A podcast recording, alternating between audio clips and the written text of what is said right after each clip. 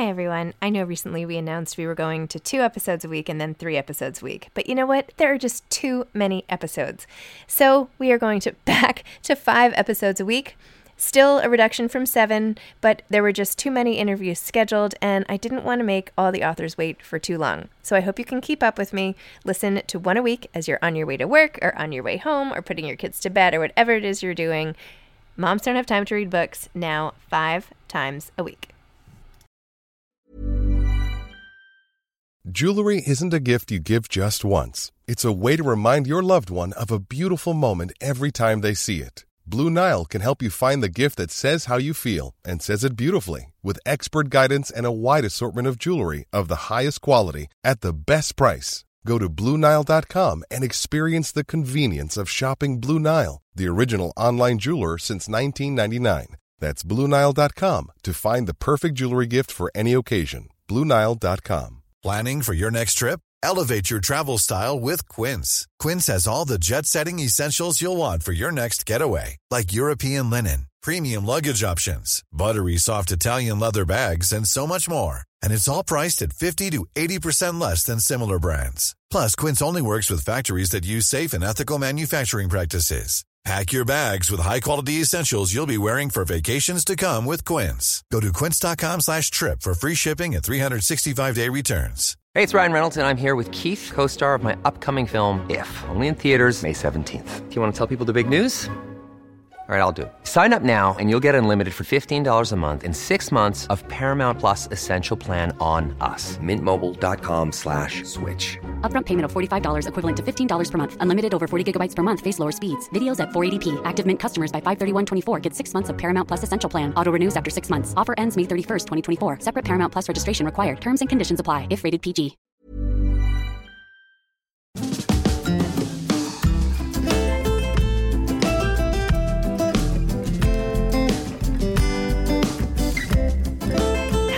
I'm Zibby Owens, and you're listening to the Webby nominated podcast, Moms Don't Have Time to Read Books. Thanks so much to my sponsor, Libro FM.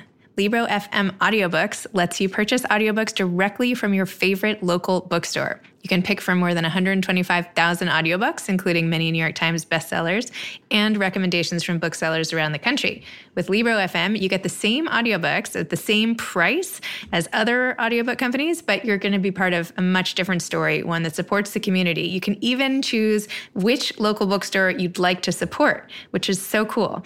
Listeners of my podcast can get a three month audiobook membership for the price of one month. Just go to libro.fm, L I B ro.fm and enter code ZIBBY, Z I B B Y. With every time you listen to an audiobook, now you can be proud that you're supporting a local bookstore. And the best part is that I have my own playlist on Libro FM which is so cool. So the books that have been on my podcast and that I'm recommending are now in my own playlist. If you go to Libro FM slash playlists, you can find it, which is so great. Hi, listeners. I am so sorry. I did something wrong. I don't even know what I did, but the sound quality on Lauren Mechling and Marcy Dermansky's episodes is not quite up to par with my normal episodes.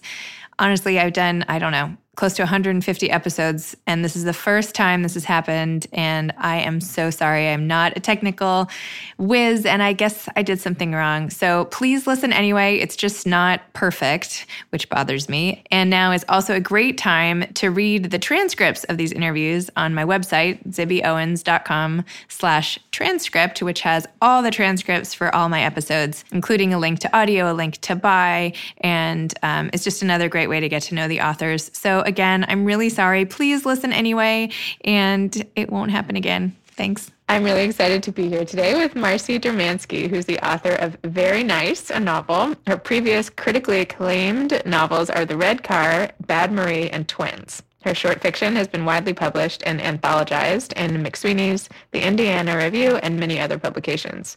A fellowship recipient from the MacDowell Colony and the Edward F. Albee Foundation, Marcy graduated from Haverford College and received her master's in arts from the Center for Writers at the University of Southern Mississippi. She currently lives with her daughter in New Jersey. True. Okay, all good? Welcome, Marcy. Thank you, Zibby. It's so nice to be here. So nice to have you. So can you please tell listeners what Very Nice is about and what inspired you to write it? Okay, yeah, I'd love to. I'm very nice. Um, this is um, a literary soap opera. I started this because I wrote a short story for Lenny Letter, and I wanted to write. I wanted to write about a student-teacher affair, which is something that I haven't done, but I've always just found it.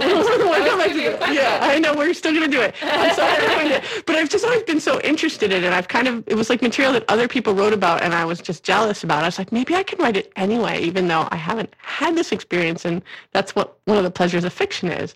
And so you can make things up. And once I had this affair, which starts in the very beginning of the book, the daughter takes her creative writing professor's poodle home for the summer, a standard poodle and her mother falls in love with the standard poodle. And then when the writing teacher comes to pick up his dog, it becomes really complicated because the mother looks at the professor and she's interested in him too. And so a lot of melodrama and it's set in contemporary America and in the new administration. And I just had so much fun writing it. It's really fun to read. Oh, thank it was you. awesome. Awesome. no, seriously, I really, really enjoyed it. Yeah. Um, you mentioned early on that the professor, Mhm. Zahid Azam, Yes. pronouncing yeah, it I think you are. This fictitious name. Exactly. Is that, did I get his name right? You got it right. I made a joke about how it sounds like a superhero's name because I think it does sound like a Yeah. superhero's name. I like yeah. that starts with a Z. Yeah. like infinity to any Z Z's are good. Oh. Z. Yeah. Um, yeah, that's why. Or just randomly. Yeah. I have a thing for zebras. Um, so um, he has written a book in the beginning Yeah. of your book, Right. which had received a lot of literary acclaim and Yeah. attention, and people throughout the book are like, "Oh my gosh, your book!" And I'm, you know, what are his what would his lentils taste like? You know, um, but you, what I thought was really interesting is you said that to read it, the sentences were so long and dense that the mother Becca had trouble reading it, and other people are kind of ashamed to admit that it was a little bit dense for them. And your book had like very like short, punchy, quick sentences. So did you do that on purpose? Well, that's actually that is how I write. I've always written in this style, so it's not unusual. I like short sentences. I like repetition, so I will have short sentences that often reflect that what was just said in the sentence before. And sometimes people are like, "Huh, she did that again." I'm like, "It was on purpose." but but I also do feel like in the literary world that the more complicated something is, the denser it is, the longer the paragraphs, even the longer the book, people just think, "Oh, this must be good." and so maybe that's a, like almost a chip on my shoulder where I feel like if you write that way, that's how you're going to win awards and that's going to have you're having praise. And so I'm sort of I do mock the writing world a little bit in this book, which is sort of funny because I I want to be part of it and I love writers.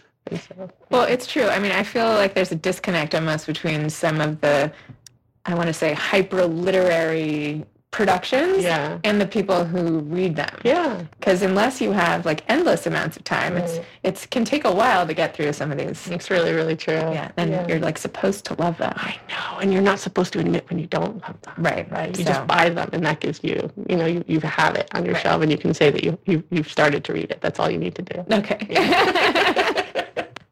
um, Yeah.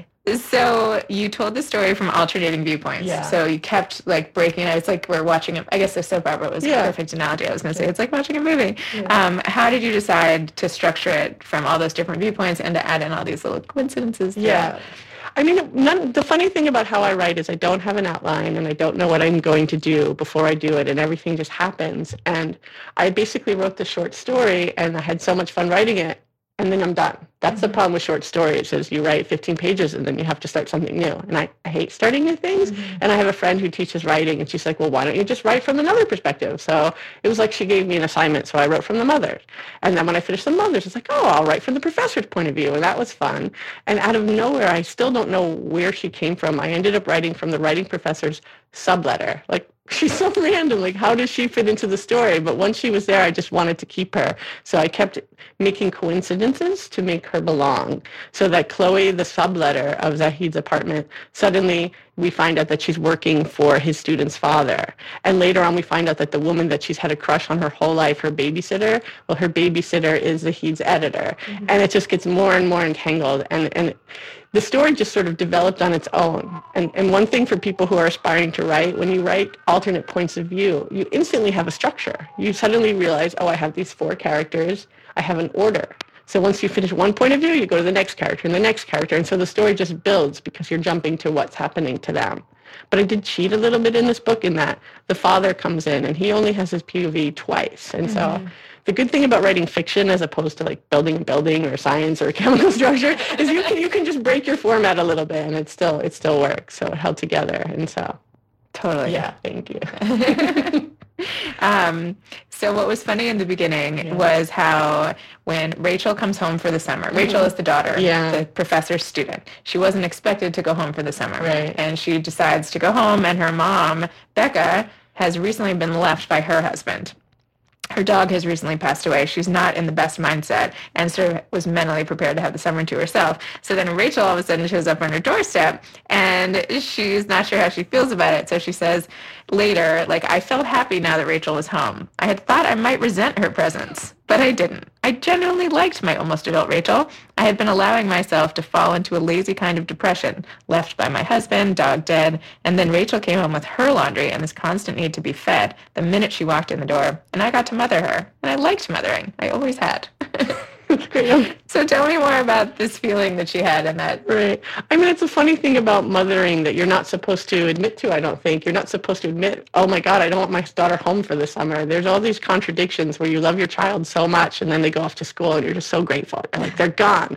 And so I was really playing with that in this book because I have a nine-year-old daughter. And so in, in the novel, um, Rachel is much older. She's 19, but I feel like I can still understand what it would be like to have an older child. And I also use my mother as a, as a model because I know there are weekends where the family comes over and the grandkids come over and she doesn't say so, but I feel like, oh, she would really have rather been alone today.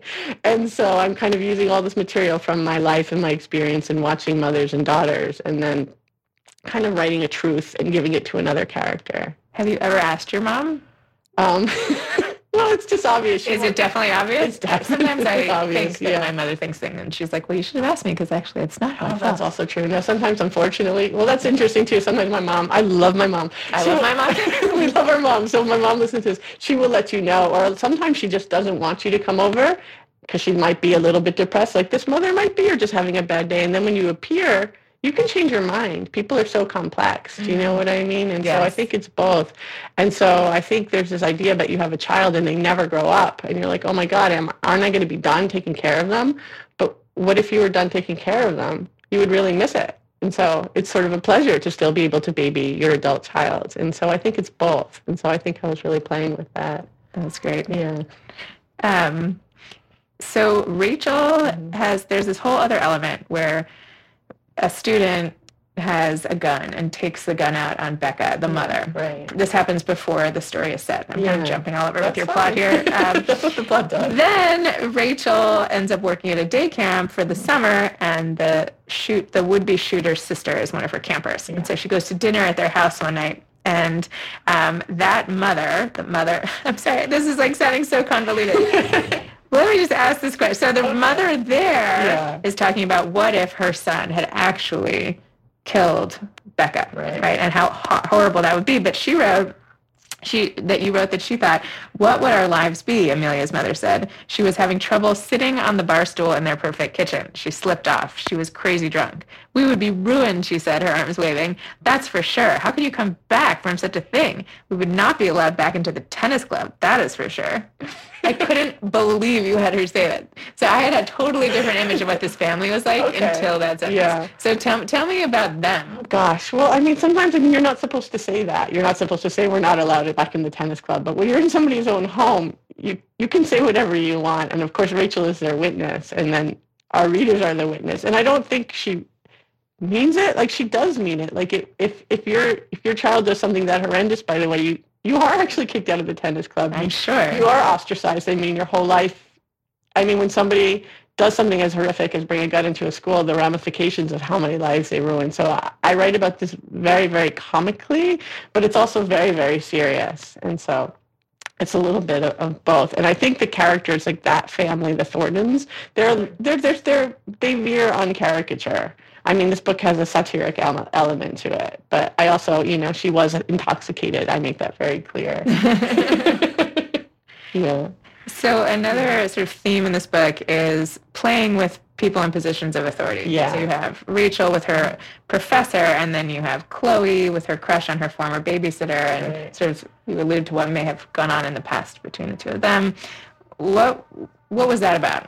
It's so interesting because I had, it's funny when, I always feel I love when people read my books and they're like, you're writing about people in authority. And I'm like, oh my God, I did that. and it wasn't intentional, but I think, I think that's probably really common is to, to look up to people who have more authority and, and who know more and then to sometimes have inappropriate feelings. And so I think that that's what it's about. And so, I mean, I mean, it's, I Yeah. feel like it's also very timely. Like it's Yeah. been in the news so much lately, Oh, even yeah. with like the gymnastics scandal Oh, and gosh. just like so many of these, yeah.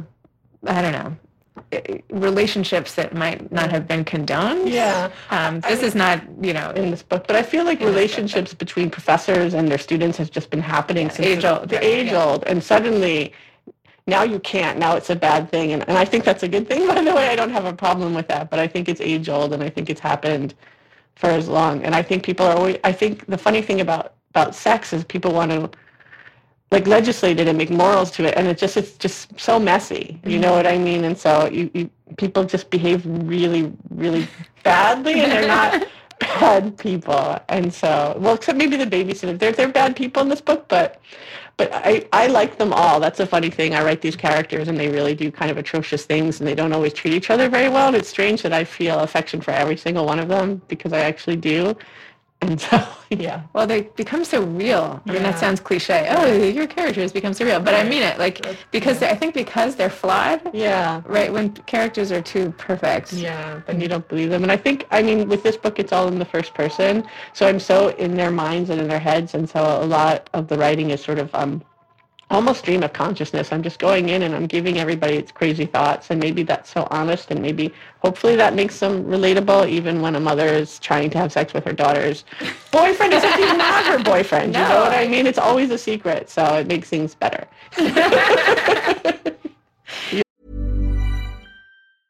Cool fact a crocodile can't stick out its tongue. Also, you can get health insurance for a month or just under a year in some states. United Healthcare short term insurance plans, underwritten by Golden Rule Insurance Company, offer flexible, budget friendly coverage for you. Learn more at uh1.com. Ryan Reynolds here from Mint Mobile. With the price of just about everything going up during inflation, we thought we'd bring our prices down. So to help us, we brought in a reverse auctioneer, which is apparently a thing.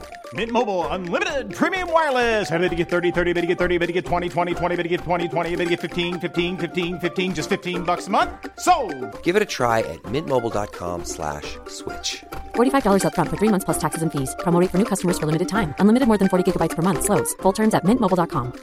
I'm Sandra, and I'm just the professional your small business was looking for. But you didn't hire me because you didn't use LinkedIn jobs. LinkedIn has professionals you can't find anywhere else, including those who aren't actively looking for a new job but might be open to the perfect role, like me.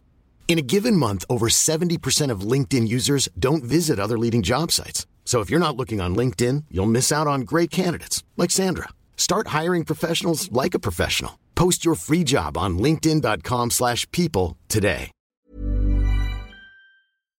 Um, so Rachel is surprised. So this is more about sort of the dad's point of view. Oh, yeah. You know, so he leaves the wife, leaves Becca. Right. But then he kind of regrets it later Yeah. once the dust has settled. And she realizes that her dad is not so happy. So she goes, My poor dad. It was not what I was supposed to hear from my father, who was always upbeat, who was in control of his universe. He's like this big banking guy, successful, whatever, uh, who played tennis and racquetball and went running, who made tons of money, wore expensive suits.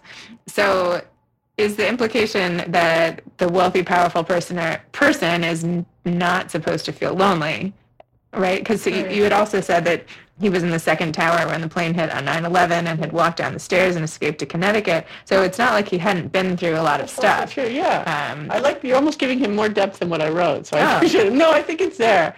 Um, I think there's something about teenagers, about people that they don't really see their parents as real people. And so, like, like Rachel would come home for the summer and give her mother her laundry, and she would act snotty and petulant and be like, "I'm in a bad mood, and I don't care what you think."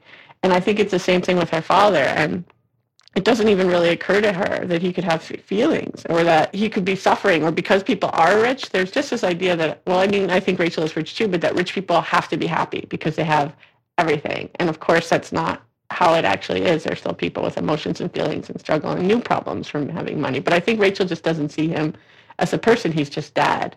And i think once your dad leaves your mother for a younger woman that complicates things too. And so then if you do something like that if you do something as stupid as leaving your mother for a younger woman then you at least shouldn't regret it or you shouldn't be happy or you shouldn't expect her sympathy.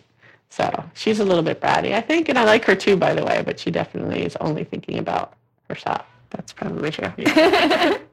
um, Becca also just this funny part about things you're not supposed to admit as a mom talks about how she like basically does not remember having Rachel as a baby, like that she doesn't remember the entire infancy stage at all, and and Rachel was sort of like, what?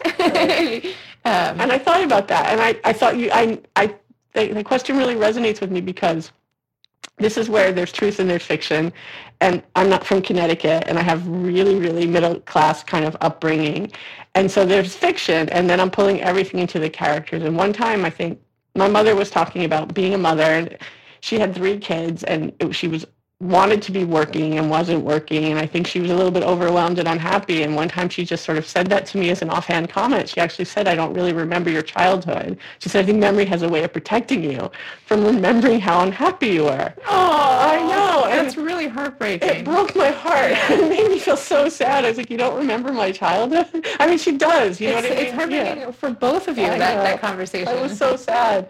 And somebody tells you something like that, and then like 10 years later, you, you put it in your book and you give it to somebody else. And so, yeah, and, and, and I have a wonderful relationship with my mom, and I visit her all the time, and she's a great grandmother. And that was just something, I guess you say something like that, and she didn't, I don't think she was aware of the fact that it was going to hurt me, which was mm-hmm. interesting. I think she had no awareness.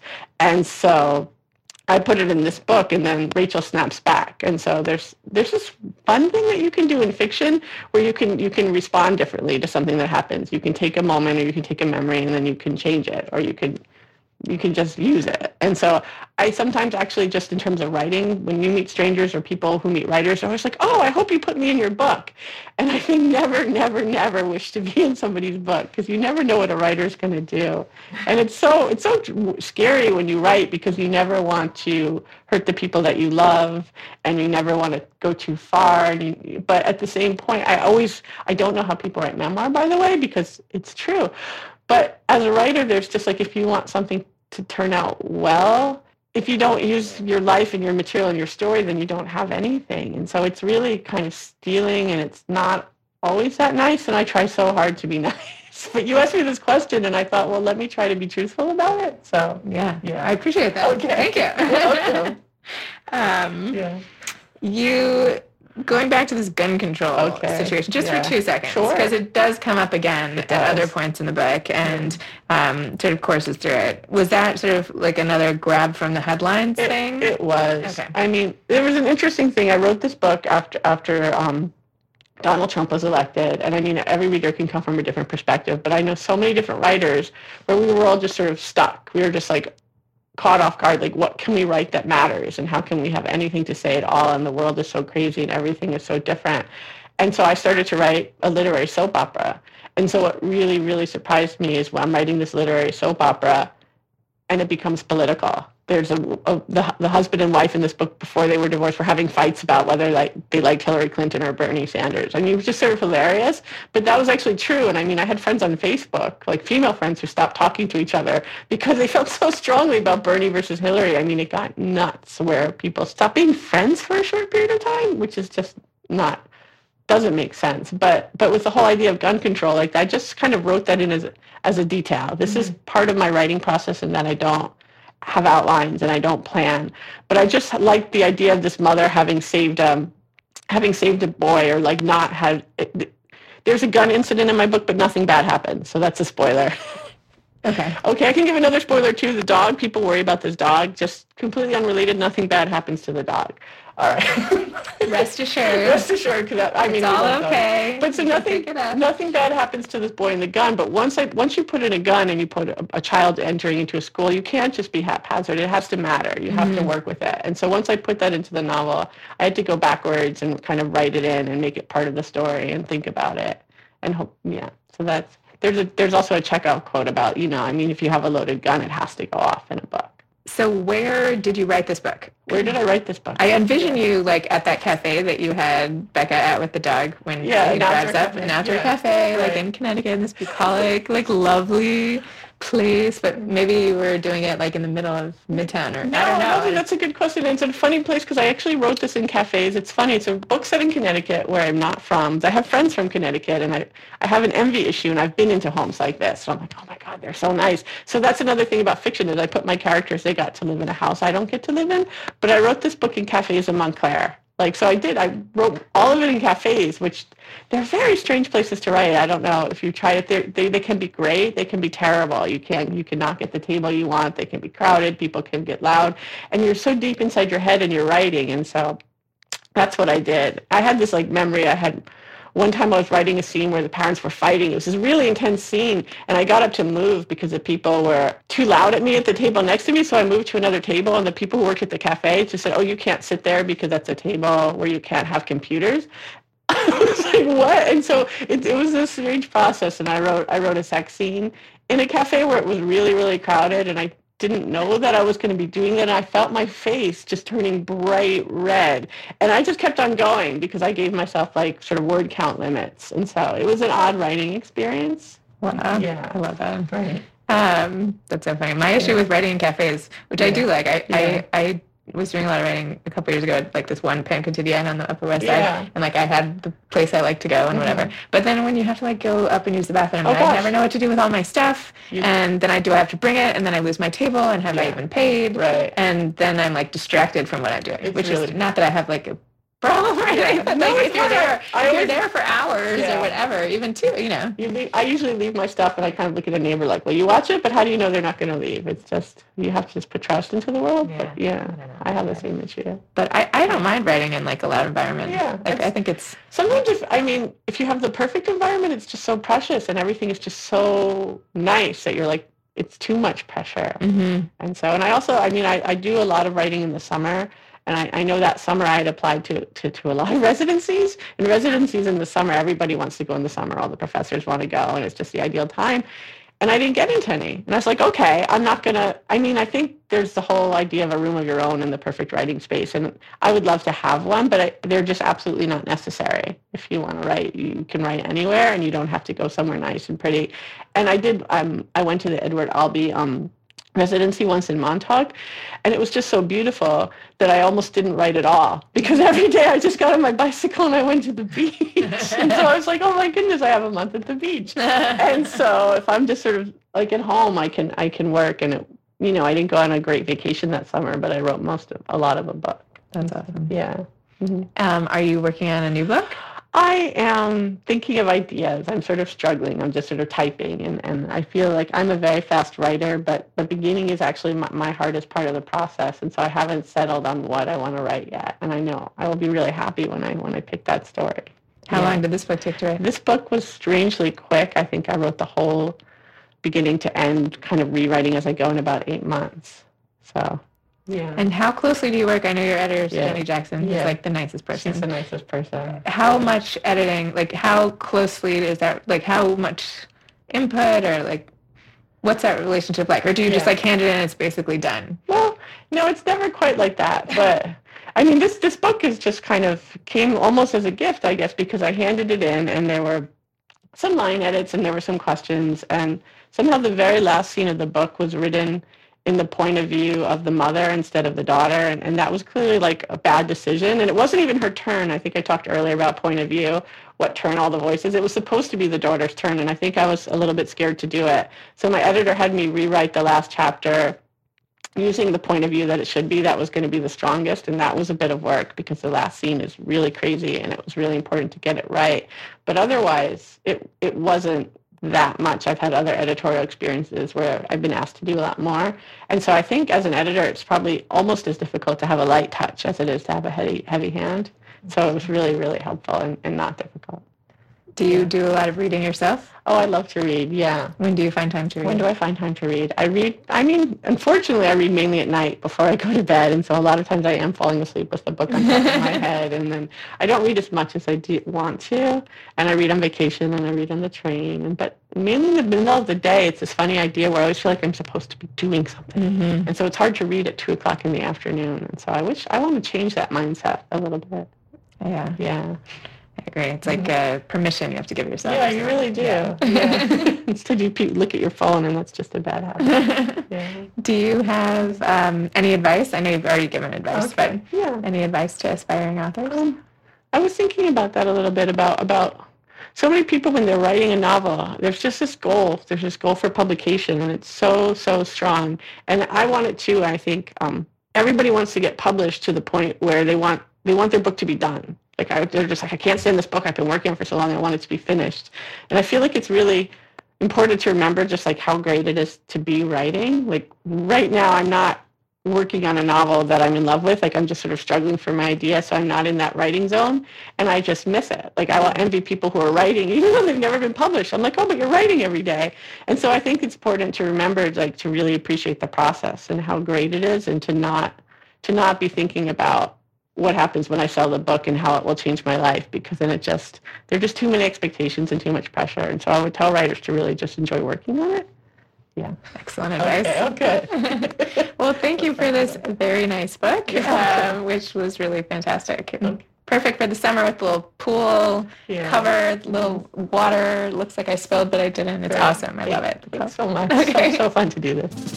Thanks again to my sponsor, Libro FM Audiobooks. Thanks for listening to Moms Don't Have Time to Read Books. You can follow me on Instagram at Moms Don't Have Time to Read Books and at Zibby Owens, and my new podcast at Kids Do Have Time to Read. Thanks so much to Steve and Ryan at Texture Sound for the sound editing, and thank you to Morning Moon Productions for providing this fantastic intro and outro music. Thanks for listening. You could always email me at zibby at zibbyowens.com.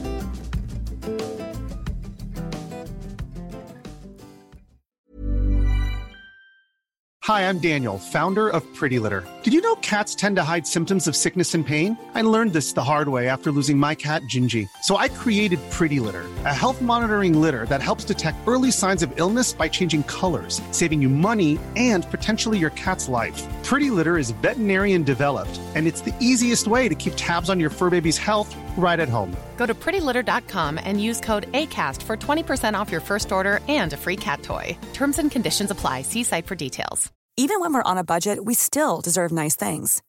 Quince is a place to scoop up stunning high-end goods for 50 to 80% less than similar brands. They have buttery soft cashmere sweaters starting at $50, luxurious Italian leather bags, and so much more. Plus, Quince only works with factories that use safe, ethical, and responsible manufacturing. Get the high-end goods you'll love without the high price tag with Quince. Go to quince.com slash style for free shipping and 365-day returns. Imagine the softest sheets you've ever felt. Now imagine them getting even softer over time. That's what you'll feel with Boll and Branch's organic cotton sheets. In a recent customer survey, 96% replied that Boll and Branch sheets get softer with every wash. Start getting your best night's sleep in these sheets that get softer and softer for years to come. Try their sheets with a 30-night guarantee. Plus, get 15% off your first order at bollandbranch.com. Code BUTTERY. Exclusions apply. See site for details.